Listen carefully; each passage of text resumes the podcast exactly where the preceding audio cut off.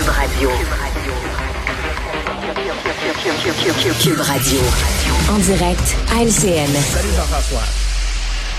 Euh, Dis-moi, euh, comment tu l'as trouvé, le débat euh, d'hier soir, par rapport au face-à-face de la semaine précédente? Euh, chacun des candidats devait faire des ajustements. Là. Écoute, je pense qu'ils ont appris de leurs leçons. Hein, ils ont été tranquilles hier. Peut-être trop tranquilles même. Tiens, ça y est. Je m'ennuyais Ah oui? quand ça bardait un peu.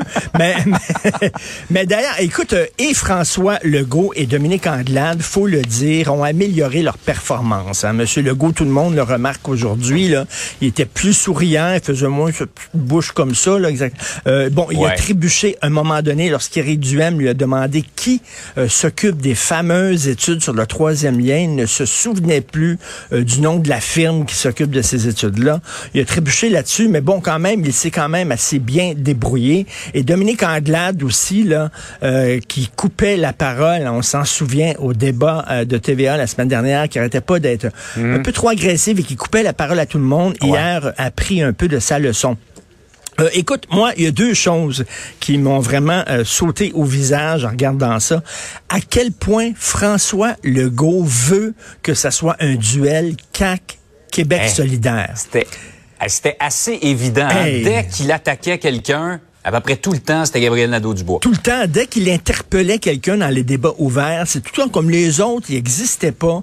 C'était Gabriel Ouais. Nadeau-Dubois. Écoute, là, vraiment, le jupon dépassait. Et on voit que lui, il veut transformer ça euh, entre la droite et la gauche. Vous avez peur de la gauche radicale, les woke, ça vous fait peur, ben votez contre nous, la CAQ. Nous sommes le rempart contre la gauche radicale. C'est comme s'il voulait que ça soit Québec solidaire qui soit le chef là, euh, de l'opposition officielle euh, à l'Assemblée nationale le 3 octobre parce que ça l'amuserait comme ça. Il pourrait justement se présenter comme le rempart contre la gauche radicale. Et autre chose qui me sautait en pleine face hier, qui était assez évident, c'est que Éric Duhem est l'homme vraiment de deux sujets, c'est-à-dire la pandémie et le troisième lien. Là-dessus, il est très solide, mais il n'y a rien à dire sur l'immigration. Il n'y a rien à dire sur la langue française. À un moment donné, il dit, Regardez, on n'en veut pas de chicane constitutionnelle. OK, je comprends qu'il veut pas de chicane constitu- constitutionnelle, mais le Canada en veut, lui. Faudra peut-être le dire au Canada. La loi 21 va être contestée par le Canada, qui va financer les groupes qui vont contester la loi 21. La loi 96, elle est contestée par le Canada. Je veux dire, veut, veut pas, il existe une chicane constitutionnelle, elle est là, et c'est pas parce que tu fais ça comme ça que soudainement ça disparaît, là, puis qu'elle existe plus. Ouais. Donc, il dit, je veux pas de chicane. Je sais bien que on n'en veut pas de chicane non plus, mais il y en a. Notre 6 milliards de dollars en santé, on aimerait ça le recevoir, ils veulent pas nous le donner. Il y a une chicane qui existe, tout ça. Donc, euh, mais c'était quand même un débat intéressant. Écoute, il faut que les gens aussi, sais, il faut que les gens aillent voir un petit peu dans les programmes, il faut que les gens s'informent, pas seulement par les débats, là, euh, mais donc, euh, dernier débat, euh, mais la, la stratégie de François Legault, c'était assez clair hier, c'était évident. Euh, les autres n'existaient pas. Il y avait lui et Gabriel Nadeau-Dubois, et c'est tout. Ouais, on sentait en fin de débat que M. Legault euh, devenait un petit peu plus bourru. Là, avait oui, moins- oui, oui. Ben écoute, hein, t'imagines- ben écoute, là, tout le monde l'attaquait de toutes parts. là. Je veux dire, Ouais, j'aurais ouais. perdu patience euh, avant lui, moi, hier.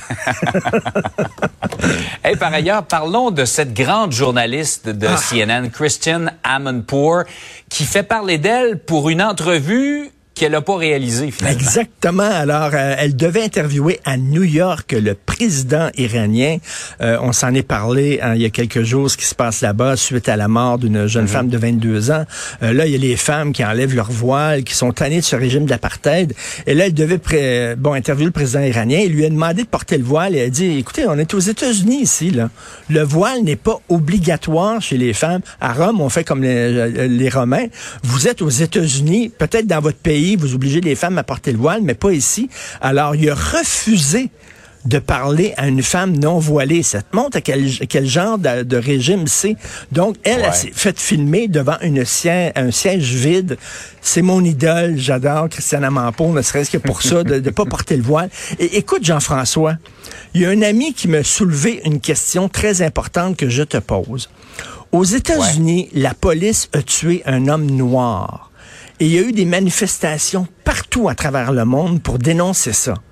Là, on a la police qui tue une femme. Et c'est assez tranquille. Hein? Euh, moi, euh, il faudrait partir un mouvement euh, Women Lives Matter. Tiens, Black, il y a Ouais. Black Lives Matter. Hein? Mais La vie- là-dessus, Richard, je te dirais que les Américains ont ceci de particulier que ce qui se passe à l'extérieur de chez eux a moins de, disons, de retentissement. Ils s'en préoccupent moins. En tout cas, j'ai souvent remarqué ça. Mais, mais- puis le, le reste du monde aussi, le reste du monde, ce qui se passe aux Ouais, États-Unis, c'est très important. La police américaine tue un noir, ça nous regarde de tous, ça nous implique tous. Mais en Iran, la Et police tue une femme. Mais c'est un régime d'apartheid. Souvenons-nous, là, en Afrique du Sud, il y avait vraiment un régime d'apartheid contre les Noirs et, veut dire, on déchirait notre chemise. Il y avait des, il y avait des, des, des chanteurs qui dénonçaient ce régime-là là, à tous les jours. Et là, c'est un régime d'apartheid. Il y a une femme qui a été tuée par la police. Je ne comprends pas que ça nous interpelle pas plus que ça. Mais bref, fantastique Christiane Amanpo qui a dit, regarde, le voile, peut-être chez vous, pas chez nous.